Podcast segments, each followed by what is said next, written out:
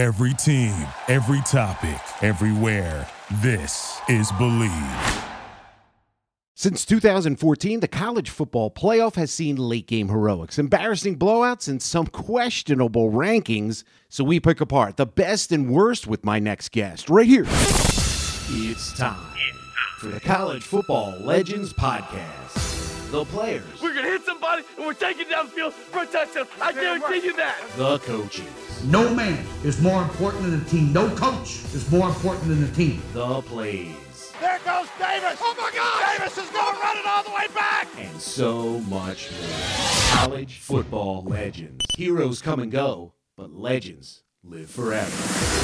Bleav in college football legends on the Bleav Podcast Network. I'm Chris Smith. The NFL season is in full swing, and even though you might not be at the game, you can still be in on the action at Bet Online. From game spreads and totals to team, player, and coaching props, Bet Online gives you more options to wager than any other place online. Plus, there's always that online casino as well. The best part about it, it never closes. You can play 24 7. So head to betonline.ag today and take advantage of all the great sign up bonuses. Again, that's betonline.ag and sign up today. That old BCS era was filled with conflict and controversy, so the college football fans got what we were begging for the college football playoff.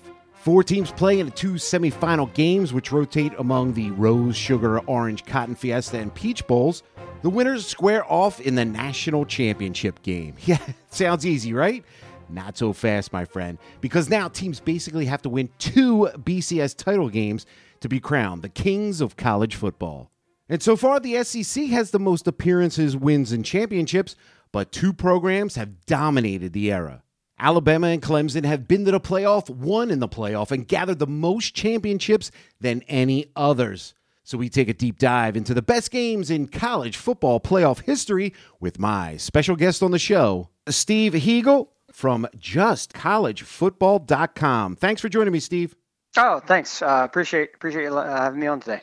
And uh, you're not just president of justcollegefootball.com, but also sites for lacrosse, college basketball, and U.S. soccer. Besides the greatest sport ever, college football, which is your other favorite to cover? Uh, I definitely say college basketball. Uh, I've been a big big uh, big follower of college basketball ever since I was a kid, and always been very very passionate about it. That's actually one of my top two right there college football and then college basketball. So we're on the cusp of the college football playoff, and I wanted to look back at some of the most memorable games. First, it feels like the national championship runs through either Clemson or Alabama in the playoff era, even against each other at times. Which game sticks out more in your mind? The 2017 nail biter as Clemson edged the Tide 35 31, or the 2016 shootout with the Crimson Tide prevailing 45 40 over the Tigers? Um, I'd have to see it was the game in 2017, um, just because the fact that Clemson came so close the year before, and then the next year they got over the hump and they won that game, and it was dramatic. It happened right at the end. They got the final touchdown to win the game. Um, I just think that was it showed they came full circle. You know, with Deshaun Watson and that whole team team that year. It just it just you know made it a, much, a great game. I, I, it was even better than the game previous season. Yeah, well, the previous season, I remember the uh, the gutsy special teams call by Alabama's head coach Nick Saban with the onside kick, and it really seemed to turn the tide of that game. I agree. Yeah, I agree. Um, and like I said, I think Deshaun Watson um, coming back, winning that game, uh, coming back to Clemson, winning that game, and that, that kind of just made it come full circle for Clemson. They come so close every year, and then finally to get over the hump in 2017 and win the championship. Yeah, that uh, pass to Hunter Renfrow for a two yard TD in the final seconds. They've Clemson its second national title in program history. It felt like Hunter Renfrow was there for six or seven years, to be honest with you. Yeah, everybody always says that they felt like he had like a 20 year career, like uh, kind of like the old um, Aaron Craft uh, in college basketball. The guy that seems there, Payton Pritchard, just played for Oregon and just graduated this past year. Another guy that seemed like he was there for like 20 years because he was a freshman on the uh, Final Four team when the uh, Ducks went to the Final Four in 2017 in Phoenix, Arizona. So yeah, some players like that, they just seem like they're there forever and ever. Yeah, it Uh, seems, like him and Aaron Murray at Georgia. It seemed like he was there for six or seven years. It was like, oh, Uh, Aaron that's, a- the quarterback another, that's another good example. Yeah. And uh, which blowout in the college football playoff was more eye opening? when the number two Tigers trounced top ranked Bama 44 16 in 2019, or in 2020 when number one LSU rolled over Clemson 42 to 25? I'd have to say it was the game again with Clemson, Alabama, uh, the game in Santa Clara. I, I, just because LSU was rolling all year last year, and Clemson had a really good team, but I think Clemson, the, the part of their problem was last season was they didn't really get tested during the regular season. They had, you know, they had very few games that were even close, and then to get into a big time game like that, and LSU just looked like they were unbeatable last year. Whereas the 2019 game, Alabama and Clemson came in the game, you thought it was going to be another nail biter, go down to the final, you know, couple plays, uh, final minute of the game, and then Clemson just blew them out. I mean, it was over by, you know, midway through the third quarter, if not earlier than that. Um, it was it was it was amazing how how badly Clemson beat them, and they had Tua Tagovailoa. He was he was healthy. They had you know all their team. Clemson just dominated the whole game. Yeah, it wasn't like when Tua came in for the overtime victory against Georgia. He was actually established at the time. Correct. I mean, that was the second year. He was the start of that whole season. He had a phenomenal season. They just Clemson just trounced Alabama in that championship game. I mean, they just they just dominated in every facet of the game. And I mean, they I mean, like I said, I think it was over probably if I remember correctly in like the middle of the third quarter. Um, but I mean, they just Alabama never really had a chance. Well, Saban and Dabo have split four games in the college football playoff, but Dabo has the leg up a two to one edge in title games. And another final game in the first ever college football playoff was probably the most shocking as Ohio State down Oregon in 2015 was it the magical run that the Buckeyes went on with backup QBs, or the letdown by the Ducks, led by Heisman winner Marcus Mariota, that surprised you the most? I think it was a magical run by the Buckeyes backup quarterbacks. I watched the game, the semifinal game we were watching here in my house um, when they beat um, Alabama, and they just looked like they were just you know they they were just hitting on all cylinders. I, I, I didn't I think most people didn't give them a chance to beat Alabama. I didn't. And they just came out there and they outplayed them. They beat them. And then after I saw that, I thought I said I think they're going to overtake Oregon and win the national championship, and they did. It was amazing how good a team that was that they had. That Cardale Jones, I believe, remember he was their third string quarterback. Yep. Yeah. Exactly. They, yeah. And right. they still had that good of a team around them. They could, you know, rally behind him and win the national championship. Yeah, Braxton Miller goes down. JT Barrett goes in. He he gets a season-ending injury, and then Cardale Jones makes his third career start on the sport's biggest stage and throws for 242 and two scores. Wasn't it like a magical run because they beat Wisconsin, Ohio State beats Wisconsin 59 to nothing in the Big Ten title game, and like you said, beats Alabama, and then goes on to beat Heisman winning quarterback Marcus Mariota and Oregon in the national championship game. Has there any, been any other run like that? Um, not that I can remember. Um, not in the recent history of college football. Um, I'm sure there will be sometime in the future, but in the recent history of college football, I can't remember a run like that. Yeah, well, the college football playoff is definitely young. We have a, our guest on the show, Steve Heagle from justcollegefootball.com. And quite possibly the most heartbreaking championship game was when Alabama downed Georgia 26 23 in OT. Do you think it was more gut wrenching because it was in Atlanta, the dog's backyard, or amazing with a breakout party for Tua Tagovailoa, which we were talking about? I think it was uh, more amazing with Tua because I mean a- Alabama was getting destroyed in that game by halftime. I mean, they were they were definitely going to lose if they didn't do something. And Nick Saban made the ultimate decision just to go with Tua, who had never played much more than mop up duty that season, if he had even remember correctly played it at all. Um, and went in there and you know turned the whole tide of the game. And as as you know in football, you you game plan for you know you game plan for, and then and they're in Jalen Hurts, and then all of a sudden they bring the backup in. You're like, oh, we don't really know much about this guy, and then the whole you got to scramble and try to figure out what you're going to do at the last, you know, in the national championship game. So I definitely think it was the fact that Tua was put in there and he turned the whole tide of the game. Yeah, you, you got to adjust on the fly. Tua throws that 41 yard strike to DeVonta Smith in overtime, giving the Tide a dramatic walk off victory cementing his status in college football lore. Was that the gutsiest call that you've seen lately with Nick Saban putting Tua in the backup quarterback in a national championship game?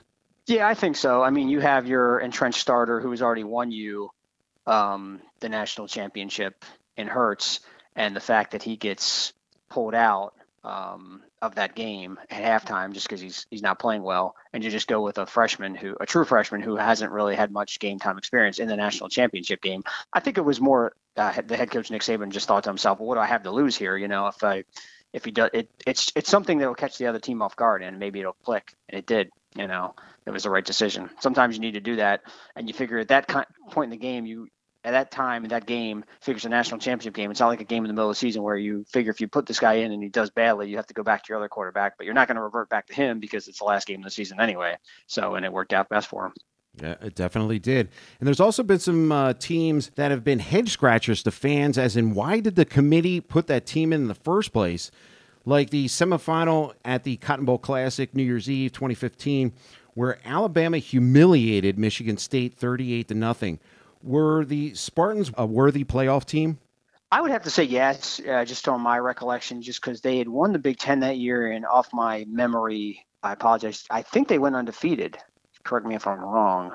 Actually, they lost to Nebraska by one point in their ninth game and eventually won a share of the East Division with Ohio State, but the head to head win over the Buckeyes put them into the Big Ten championship where the Spartans beat fourth ranked Iowa. And they finished third in the playoff rankings. So, and winning the Big Ten, I think they deserve the spot. They just were just, they were just totally out out of their league in regards to getting to the playoff and playing Alabama, though. And then and then you saw what happened. Um, but they were the Big Ten champions, and they definitely, I, I believe, earned the spot. And we're speaking with Steve Heagle from JustCollegeFootball.com. And another in December of 2018, two undefeated teams met in the semifinals, but Clemson exposed Notre Dame 30 to 3. Was this just a case of the Notre Dame brand propelling them into that game? Uh, I think partly the Notre Dame brand propelling in the game. I think partly um, it was along the same lines as Michigan State, um, which we just spoken about, that they had gone undefeated and had a good season, but they hadn't beaten that many quality opponents. Um, and as you saw with Clemson, when they lost to LSU last year, they beat Ohio State, of course, in the semifinal. But most of the season, they didn't really play that strong of a schedule. It wasn't entirely their fault. I mean, they're scheduled to play the ACC, and that's who they're. You know, you play who you have to play who you have to play.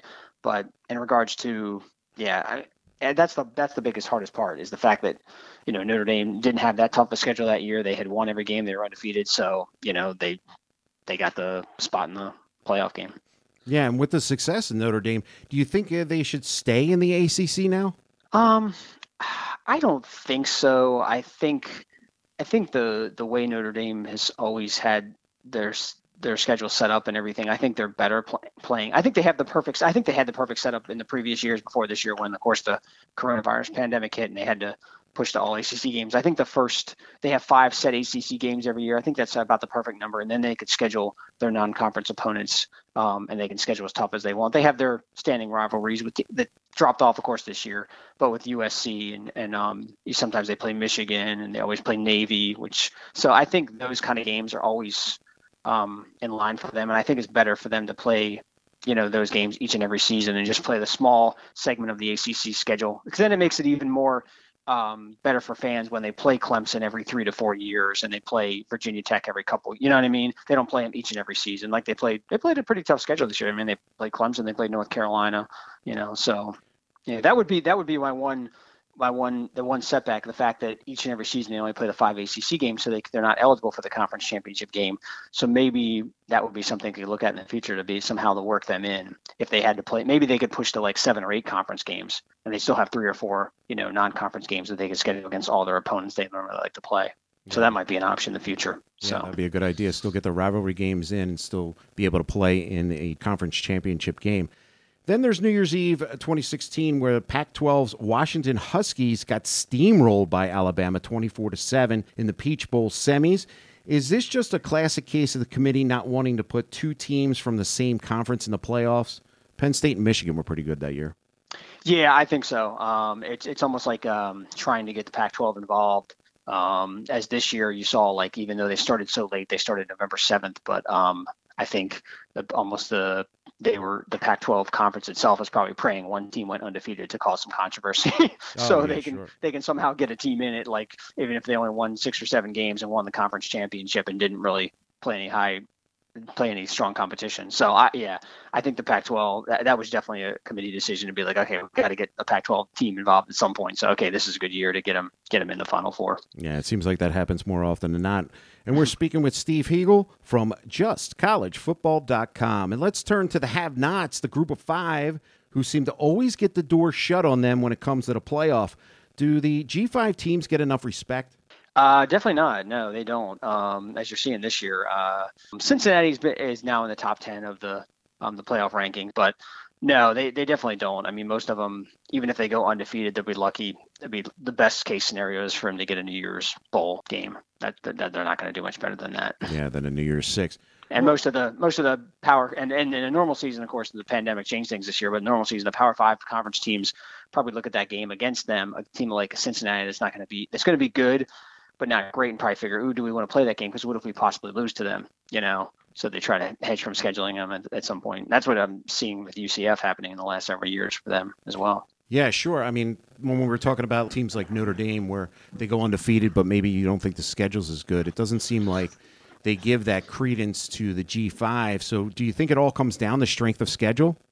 I think that's a big portion of it. Yeah, strength of schedule. Um, of course, winning all your games is is paramount to everything else. But yeah, strength of schedule is the biggest thing, and it's harder for some of the schools to schedule games because you know if they want to play uh, even like a Alabama or Clemson or a North Carolina or Notre Dame or whoever, they probably got to do two or three away games with them just to maybe get one home game back, like a two or three for one, or do um, just do one. They'll give them one game and they'll have to be at the at Notre Dame's place at you know at the time they want, the day they want early in the season. So it, it's tough for them to schedule. It definitely is for non-conference uh, for for you know to schedule tough games. And then of course you're all depending on the rest of the the rest of your season. You're depending on your teams in your conference to be decent that you're beating, and not to kind of have a big fall off there as well, which is which is out of your control.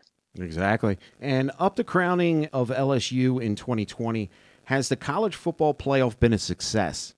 I would say yes for the most part. Um, it, it, definitely majority of the seasons it definitely decides who the best team is.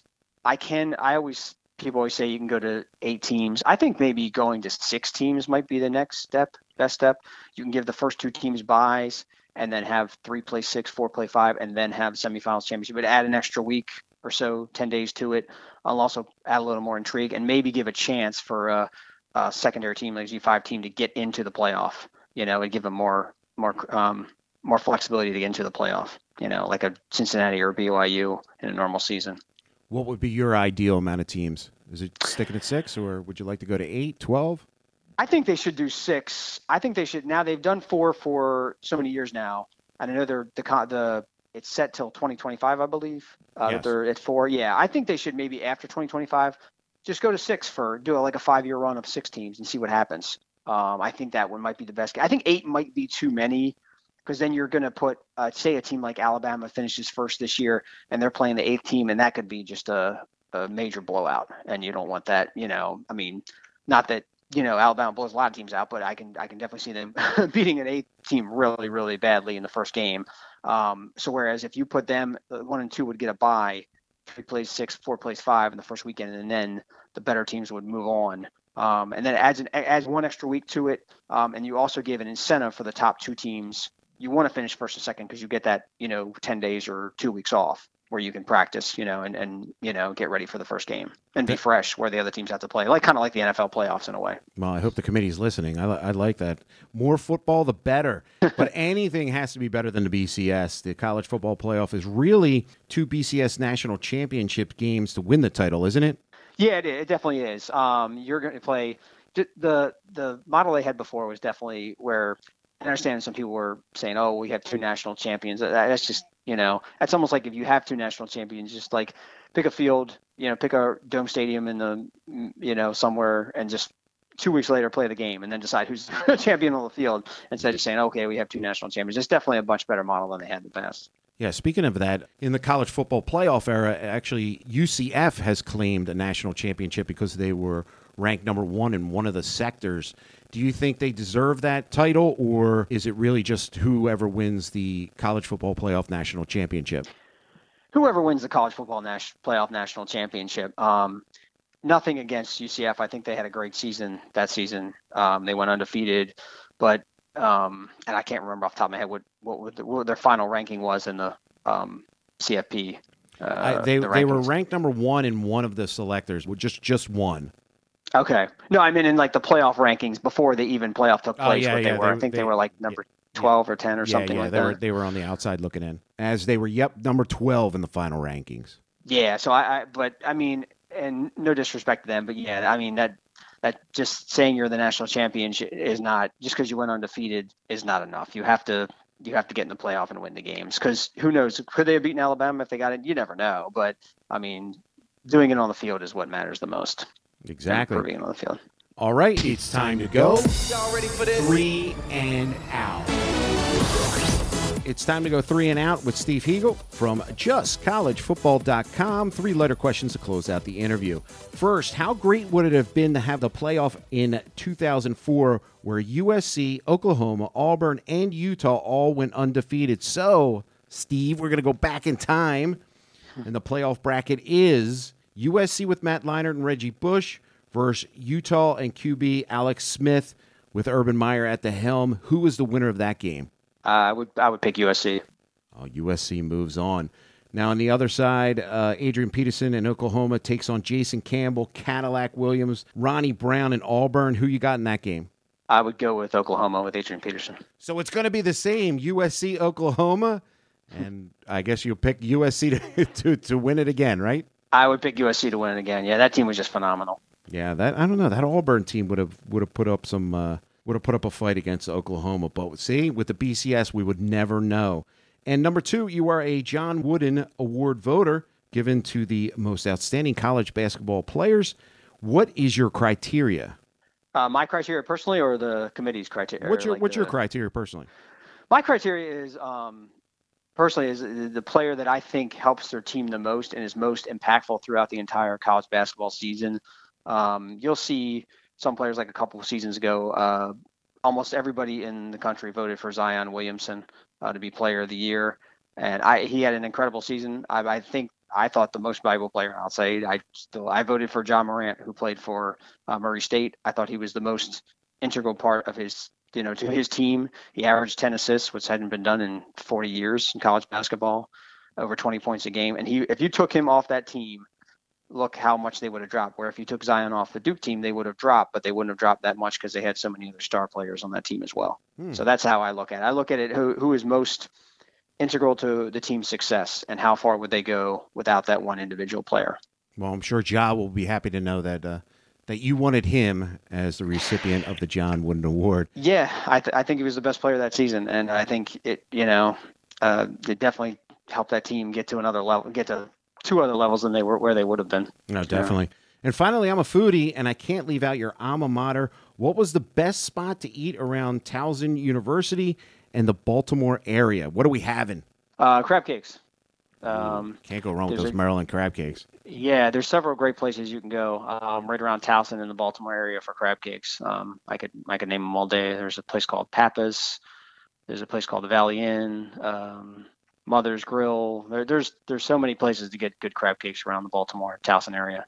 Oh, and, and that was yeah, that was my that's that's always my favorite favorite food. So if you're if you're not kind of from the Maryland, you know, Eastern Shore area, you're probably not a, as big a crab fan, crab cake fan. But um, yeah, if you're if if you like them, you know, there, there's a lot of great places around here to get them. A lot of people have them shipped nationwide too that are from originally from this area.